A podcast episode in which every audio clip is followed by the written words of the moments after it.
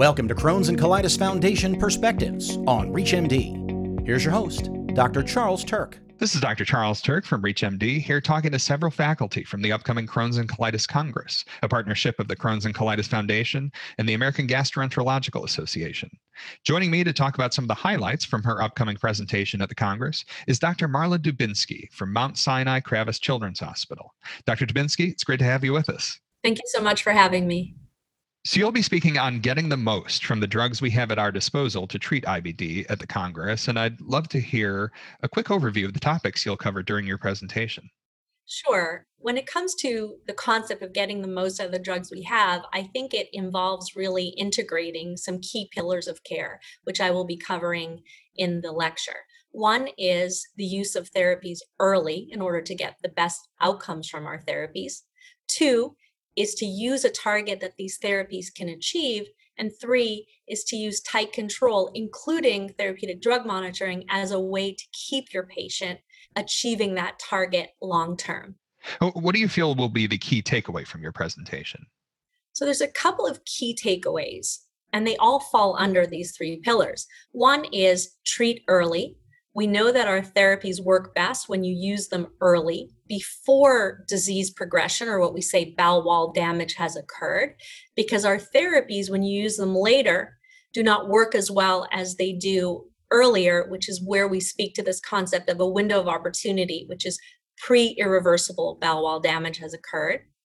The concept of choosing a target, we know that this is a moving target. We've moved from a symptom based target to a symptom plus endoscopic target. And we're even potentially moving deeper, which is beyond endoscopic improvement, but also targeting histology, particularly when it comes to ulcerative colitis. So, this concept of understanding symptoms plus an objective measure. And then we talk about tight control, which is really the utilization of non invasive biomarkers or markers of inflammation for which you can track early on after you've started the therapy to look for a reduction or a change, which gives you an idea that you are on your way towards achieving the target. Benchmarking those biomarkers against the target to confirm that once you've reached your target, these biomarkers do indeed match and therefore, you can then use these biomarkers to tightly control the disease and keep them at the target. And that includes fecal markers, serum markers, maybe even bowel wall ultrasound, and also therapeutic drug monitoring. And from your perspective, how might your peers best translate what they learned from your presentation into practice? Sure. I think that if all of us as IBD providers take into account these three pillars of care of early effective intervention, treat to target, and tight control, and actually communicate those goals to the patient, I think together we'll be able to coordinate the care such that patients are achieving their outcome of normal quality of life, no disability, and be able to actually allow patients or afford them the opportunity to thrive and not just survive. Dr. Dubinsky, thank you so much for taking the time to speak with us today. Thank you so much for having me.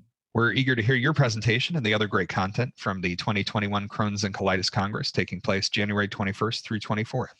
Learn more about this and other presentations at www.crohnscolitiscongress.org. I'm Dr. Charles Turck with ReachMD. Thank you for joining us. This episode was brought to you in collaboration with the Crohn's and Colitis Foundation and the American Gastroenterological Association. To learn more about the Crohn's and Colitis Congress, please visit crohnscolitiscongress.org. Thanks for listening.